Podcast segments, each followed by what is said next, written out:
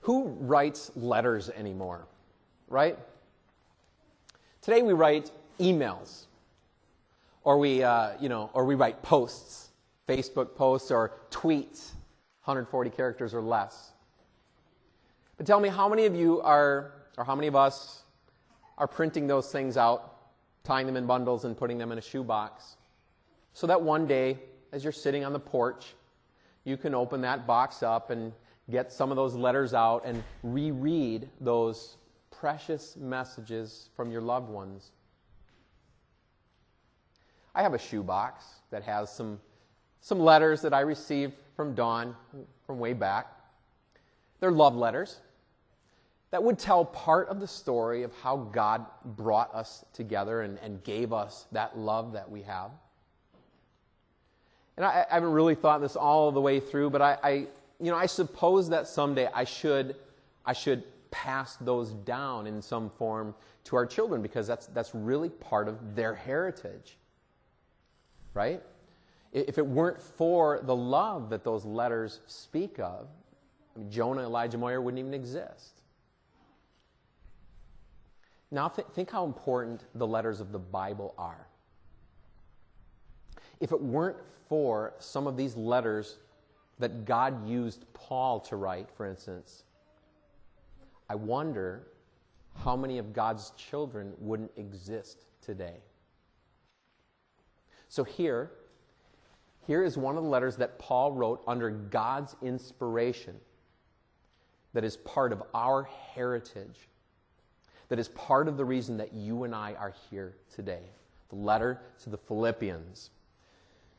Paul and Timothy, servants of Christ Jesus, to all the saints in Christ Jesus at Philippi, together with the overseers and deacons. Now, let's rewind a little bit first and get the backstory. It was read to you in, in, in whole uh, a few moments ago, but let's just let's take you through a little bit the, the backstory of this letter, um, of Paul's letter to the Philippians. We have Paul, Silas, and Timothy. Um, they're traveling through, this is the second missionary journey of Paul. He's, he's gone on a shorter one, the first missionary journey, which is just around Asia Minor. And now this is the second journey where he's going to go through Asia Minor again, Turkey, and then God's going to call him. So, so they're traveling around Asia Minor, um, right, right in here, trying to preach the gospel. And when they get to, when they get to uh, Troas, which is right there, and I'm gonna, we're going to zoom in a little bit. Hopefully that helps. When they get to Troas, God sends Paul a vision calling him to come and cross the Aegean Sea and take the gospel to Macedonia, which is Greece, okay? So for the first time now, the gospel is going to come to Europe. It's going to cross the Aegean Sea and come to a whole new continent, the continent of Europe. And so they go, as soon as they cross, they, they, they hit the island of Samothrace, they come over here. Philippi is the first city they get to. Now, Philippi, Philippi was a major metropolitan area. It was a, a very important Roman city. It was, it was a leading city of one of four political districts of Macedonia. And the majority of the inhabitants in Philippi were Roman. Roman citizens. And so they, they dressed like Romans. Here's, here's modern day, or here's what it looks like. today. Here's the ruins of Philippi today. I don't know how much you can see there. They dressed like Romans. They, uh, they, they were proud of Roman things. They, uh, they, they spoke Latin. They used Roman coins. And they were extremely proud of their Roman citizenship. You got the sense of that when we were reading through that, that, that some of them got upset when Paul and, and his companions started preaching the gospel because they felt that that went against their Roman customs, that, that it, was, it was going against uh, who they were as Romans. And so that got them upset. So uh, Philippi was a it was, it was right along a major um, commercial route for the Roman Empire. So the city of Philippi um, was a city that was teeming with um, industry and, and in intelligentsia, uh, agriculturalists and artists. So when you have a city, it was a city so, um, so well populated and so um, filled with all kinds of things going on, it, it makes sense that a missionary church planter like Paul would want to go to a city like Philippi and preach the gospel there. And it's not altogether unlike Mississauga, right? Not altogether unlike Toronto. Important city, leading city of its province. A lot of things going on. People coming from all over the world, proud of their citizenship. Okay? Many opportunities for sharing the gospel. I think we can relate to the city of Philippi. All right, so they so Paul, Silas, Timothy, and Luke arrive in Philippi. But when they get there, they find no Christian church there. They don't even find a Jewish synagogue, which normally, you know, when he's in Asia Minor, he would always find a Jewish synagogue. He'd go there, find the Jews, explain to them the Old Testament and how Jesus has come and fulfilled that. They don't even find a Jewish synagogue, so they go outside the, the city, and what they basically find is a women's Bible study. And so Paul and his companions then start teaching those women who Jesus was. One of those women was a woman named Lydia. Lydia was from Thyatira, which is in Asia. So Lydia was Asian. So I don't know if this picture is, is very accurate or not. But she's from Thyatira, so she's Asian, but she also has a house in Philippi. And she was a seller of purple cloth. Now, Thyatira and Philippi were both major metro areas, and she has a house in each.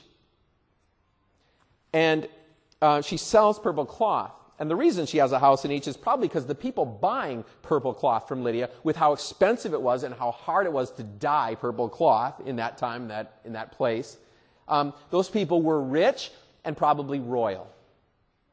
So when you think of Lydia, you need to think of someone who is basically running a fashion empire with homes in New York and Paris.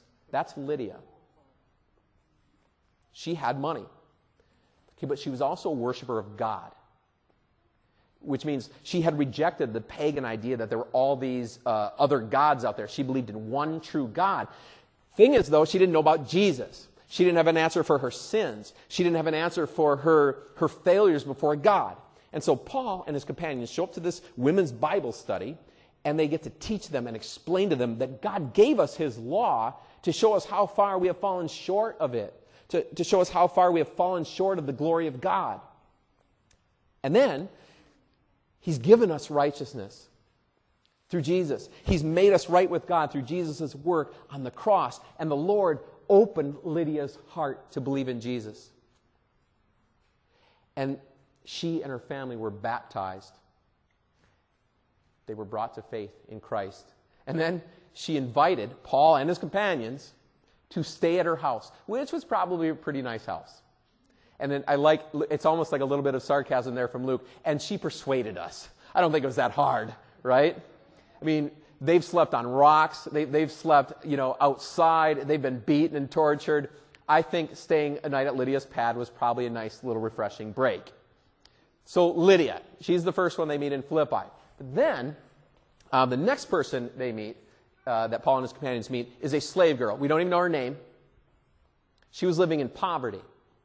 She was enslaved, uh, both by her owners and by, by a, a spirit, an evil spirit that was enslaving her. And she was also being exploited because her owners were, were making money off her gift to tell the future. So they were, they were exploiting her. Um, so she starts fo- following Paul and his companions around, these missionaries around, and screaming and being disruptive. And finally, Paul turns around and casts that demon out in the name of Jesus. And so finally, this slave girl, this demonic slave girl, finds the salvation that she has been demonically mocking. But that ends up getting our missionaries in trouble, and that ends up getting them thrown in jail where they meet a jailer. Now, the jailer was probably, going by the history of those times and parts and places, the jailer was probably an ex Roman soldier, a blue collar worker who now uh, was tasked with keeping Paul and Silas safely locked up. But it seems like maybe he took his job, you know, uh, he had a little bit more fun than he, than he was supposed to with his job. He, he fastens them into the stocks. And um, don't just think those silly stocks that you get your picture taken with in, in tourist areas. Roman stocks would, would put you on the floor and stretch your body out in ways that are very uncomfortable and uh, would cause your body to cramp and inflict excruciating pain. Remember, these are Romans. All right, so this is not a lot of fun. So basically, the jailer was someone who tortured people for a living. But on this night, on this night, he's going to encounter something new. Because these two men, Paul and Silas, that he put in prison in these painful stocks, what are they doing? They're singing, they're praying, and they're singing hymns. They're still smiling, they're still in joy. So that's got to get them wondering. And then at midnight, this huge earthquake comes, uh, blows open the, the, the, the jail doors, the, the chains come off all of the prisoners, and everyone is free. So the jailer instantly gets ready to kill himself to deprive his bosses of the honor in the morning. But even though they could have escaped, even though they could have taken revenge, maybe, ganged up and done something nasty to him, the missionaries stayed around. They waited there to share the gospel with the jailer. And the jailer was blown away. And that very night, he and his family were baptized. And they came to faith in Jesus. So that is how the church at, the, at Philippi, at Philippi, that's how the Philippian church began. Okay? A, a, a wealthy Asian fashion mogul businesswoman, a Greek demon possessed slave girl, and a Roman blue collar jailer. Not exactly your church planting dream team. And, and uh, you know, no offense, but it kind of reminds me of, of, when I got here 15 years ago in Mississauga. You know, some of you, a couple of you were here, but, you know, we had, it was an eclectic, like a very varied and different little tiny little group of people that we had gathered here. But, you know, the Holy Spirit works in strange ways, and, and he redeems the unlikeliest and most diverse of people.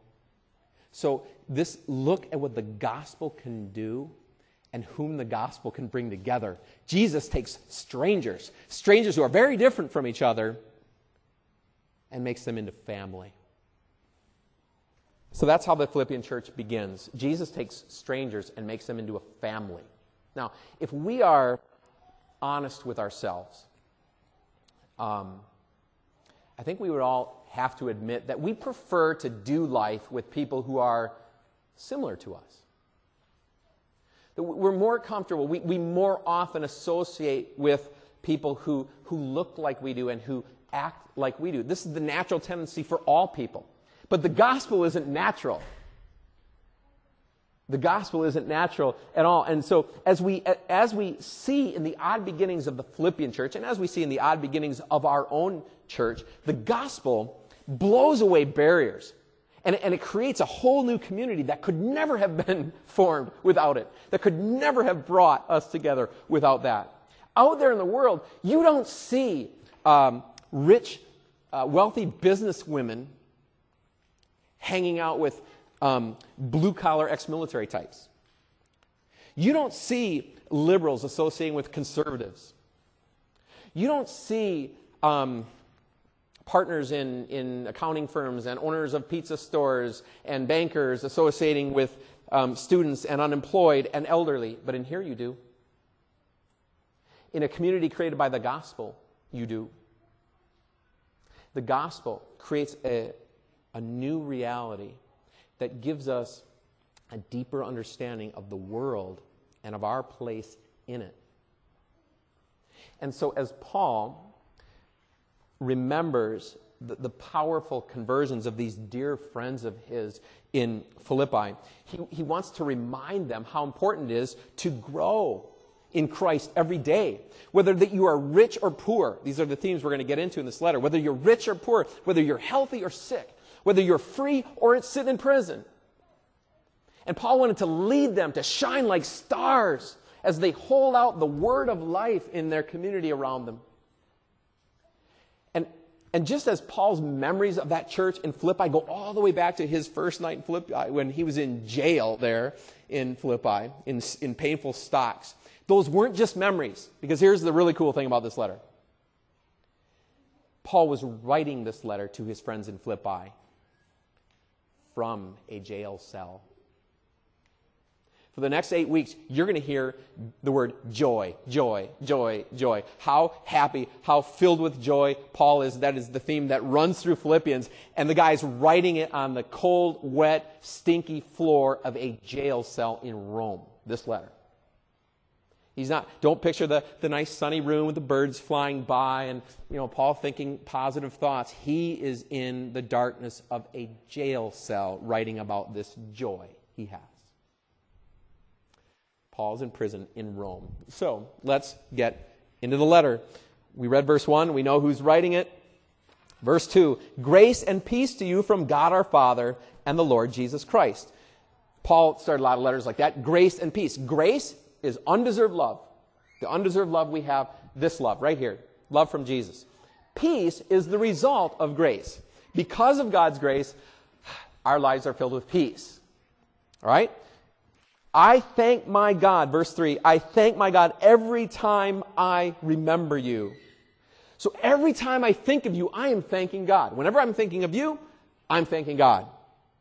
No doubt for his powerful work in the heart and life of Lydia, of that slave girl, of that jailer, jailer. But not only that, this congregation had just gathered, put together a huge, generous gift offering to fund the work of the gospel. And now Paul, sitting in prison in Rome, they sent it to him. They sent a man named Epaphroditus to bring that gift offering all the way to Rome to give it to Paul and then to assist him while he was there, to be his helper, to assist him while he's in jail.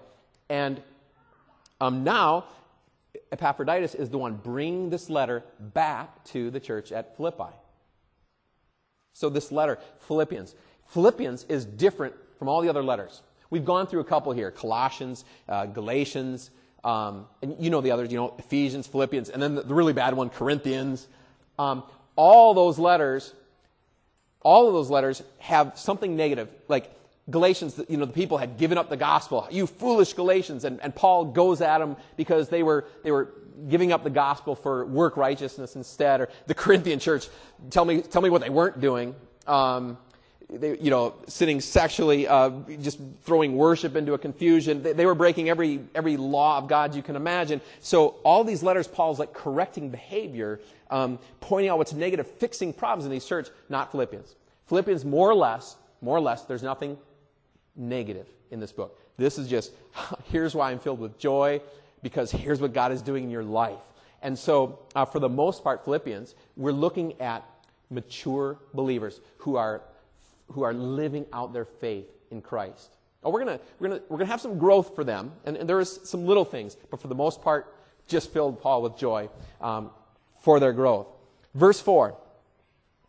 Verse 4 in all my prayers for all of you, I always pray with joy because of your. Well, sorry, let's stop there. In all my prayers for all of you, I always pray with joy. Whenever Paul prayed for the Philippians, he prayed with joy. So, so they gave him reason to be happy in prison. So he's sitting in prison writing a letter, and he's and he's they gave him reason to be happy while he's in prison writing that letter. Um, just like they gave him reason to be happy so many years ago when he was sitting in, in Philippi in prison, in stocks, not writing a letter because he doesn't have his hands. But he was happy, and so what is he doing? He's singing hymns, and he's praying, and he's converting people in prison. So, twice now, while in prison, these Philippians are filling Paul with joy. Why? Why did Paul pray with joy? Well, we're going to get some reasons, aren't we? Verse 5 Because of your partnership in the gospel from the first day until now. Uh, number one reason why Paul is filled with joy. Paul wasn't alone in this, they were partners together. So, so Paul had joy because he didn't see himself as the lonely missionary who is manning the front lines by himself. They had this beautiful partnership in the gospel, partnership with these dear believers in Philippi. They made it possible for Paul to do what he was doing. Not, I mean, with their money, first of all, but with their prayers, with their gifts, with their help. They were in this together as partners. It's so important for us to express this unity we have, this partnership that we have. Christians long to be with one another. And we have a partnership here. And we need to appreciate, let, us let's, let's, let's appreciate this partnership we have. I mean, I'm not in prison like a thousand miles away. We get to just, we get to be here. None of us are in prison, you know, we're, we're here.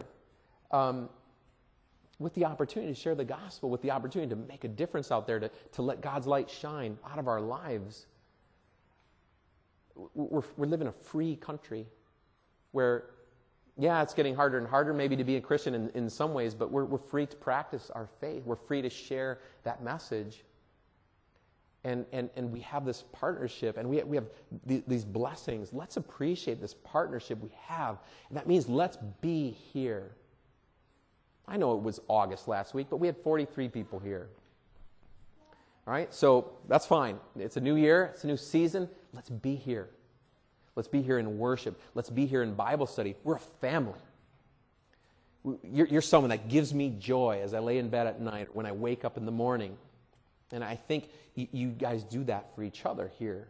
We're partners, we're family, we're a team. It doesn't work alone. So let's, let's, let's show that we appreciate that partnership we have. I mean, we, the blessings, we could go on and on. I don't think you want me to talk that long about the, how many blessings we have as a partnership just here at Cross of Life.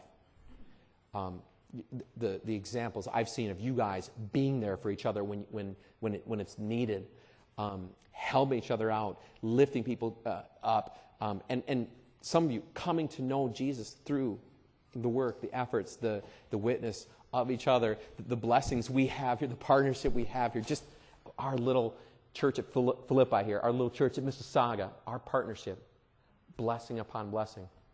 Now, if we want to blow that map back out again, um, and then just start thinking about the blessings we also have as part of a synod, part of WELS, WELS Canada.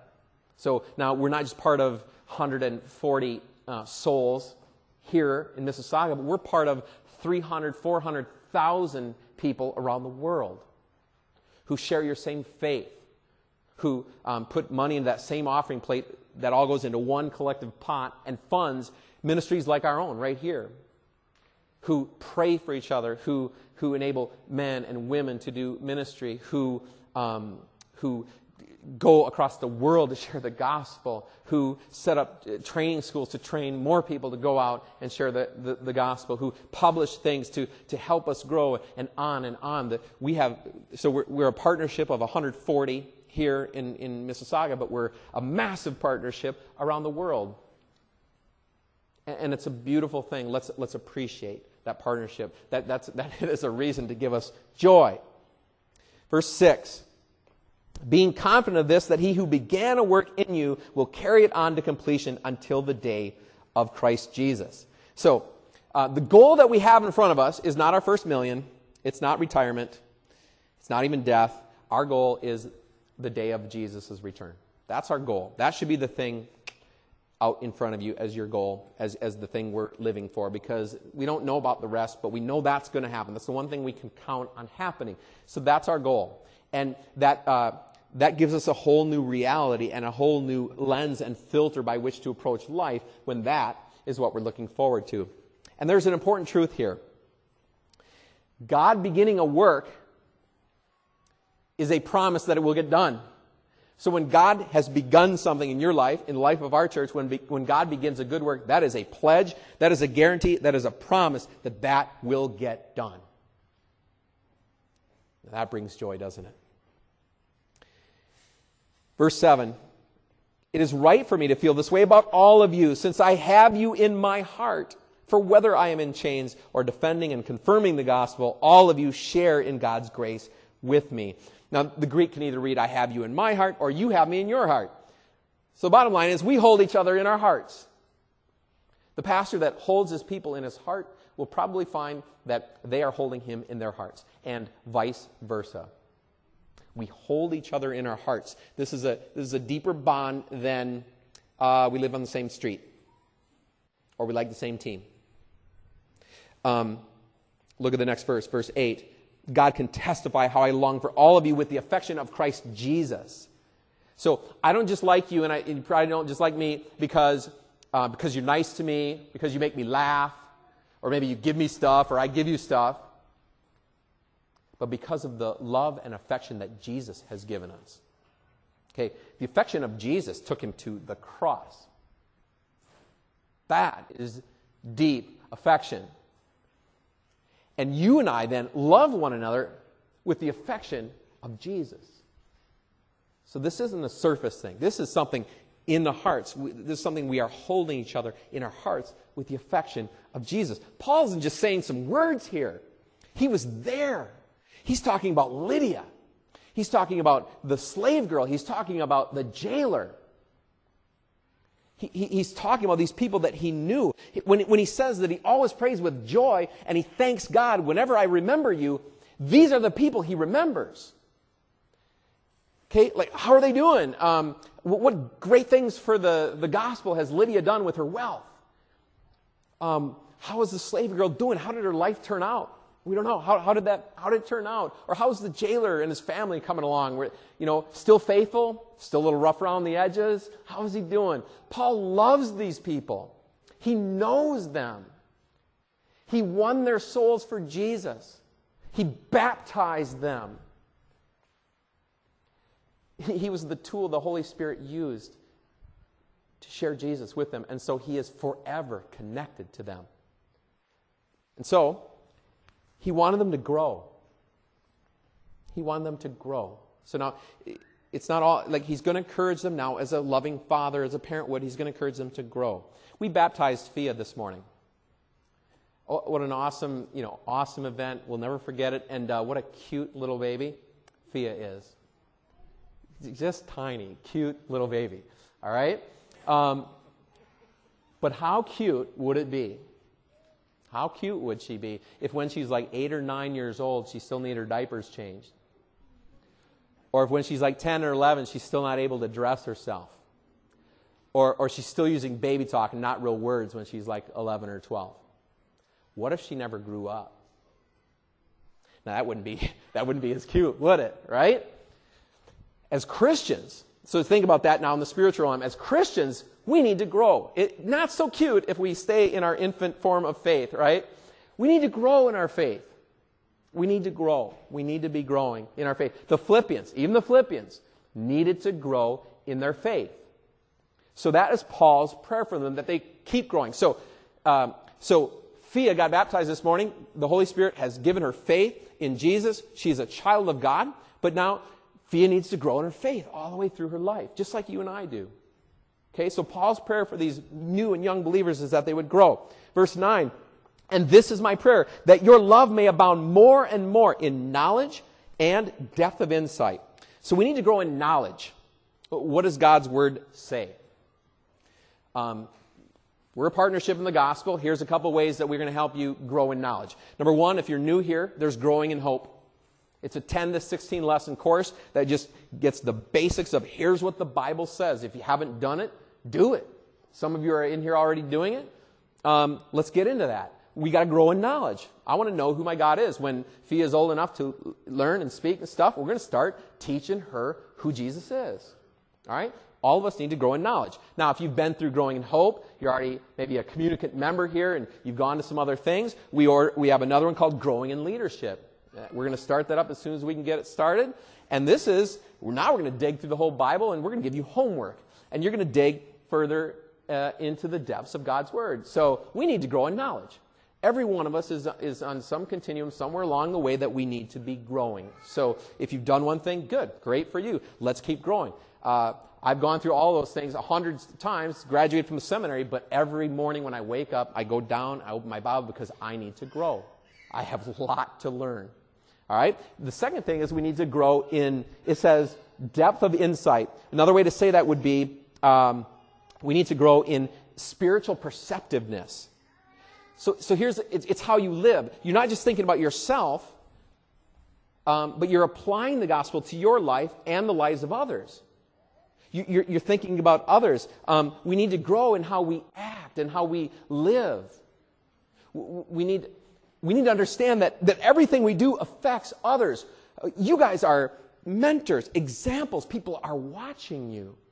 And so it's not just your growth for your own sake. It's your growth for how you're going to help others around you. That's how a partnership works. And so we need to grow in our depth of insight, in our spiritual uh, perceptiveness to, to be able to perceive how we can help others around us as well. Um, we offer small, we encourage small groups. This is where we get together and study the Bible in groups where we can help each other out, where we can deal with needs, apply God's word to each other's lives, get into one. So important. That is going to help us grow in those ways. Verse 10 so that you may be able to discern what is best and may be pure and blameless until the day of Christ. So here's another area we must grow. We need to be able to discern what is truly valuable we need to be able to discern what is more, worth more than all the other things in life. Um, not just well, what is bad, but what is the best among the things that are good. Think, think about all the countless decisions every day that you and I make about how we're going to be entertained, how, what we're going to fill our minds and our hearts with, how we're going to spend our time, compared to the priority we put on our souls in, in worship and Bible study. So, friends, we need to grow in, in discernment. What is valuable? So, don't, don't ask, is, is there no harm in this? But, but ask, is there any good in it? And by the way, which one is the best? So, as we, as we figure out how we spend time and what we fill our lives up with, we, we need to grow and grow in our areas of discerning what will actually be helpful and better for us than just what won't harm us, right? And finally, verse 11 filled with the fruit of righteousness that comes through Jesus Christ to the glory and praise of God. This is the end goal that Paul prayed for the Philippians, that they produce fruit of righteousness to the glory of God. Now, the word glory means splendor or brightness. So, Paul was praying that the Philippians would shine like stars, that these believers in Jesus would shine like stars as they shared the light of God in their city so that others would see the light of God, to the glory of God. And, and we're going to see that theme come up throughout this letter that they would shine like stars in the area around them. Now, in, in his younger days, the, the, the composer Franz Joseph Haydn was, uh, he was often criticized because his music was too lighthearted. It was too joyful in the 1750s, music was very somber. But here's what Haydn said He said, I can't help it. I give forth what is in me. When I think of God, my heart is so full of joy that the notes fly off as from a spindle. I have a cheerful heart because God has pardoned me.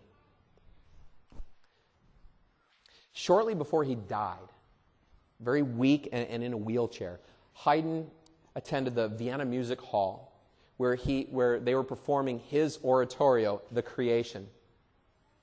And, and when the orchestra, um, when the orchestra got to the passage, Let There Be Light, the music, the orchestra burst forth, that, that music and sound burst forth from them in such power that the audience could no longer even restrain their enthusiasm. And the whole huge assembly arose as one and stood on their feet and applauded. And Haydn struggled to his feet. He motioned for silence. He said, Not me. And he pointed his finger to heaven and then fell back into his wheelchair. With all his life and all the gifts that God has given him, Haydn gave praise to the Almighty God. And it gave him joy to do so.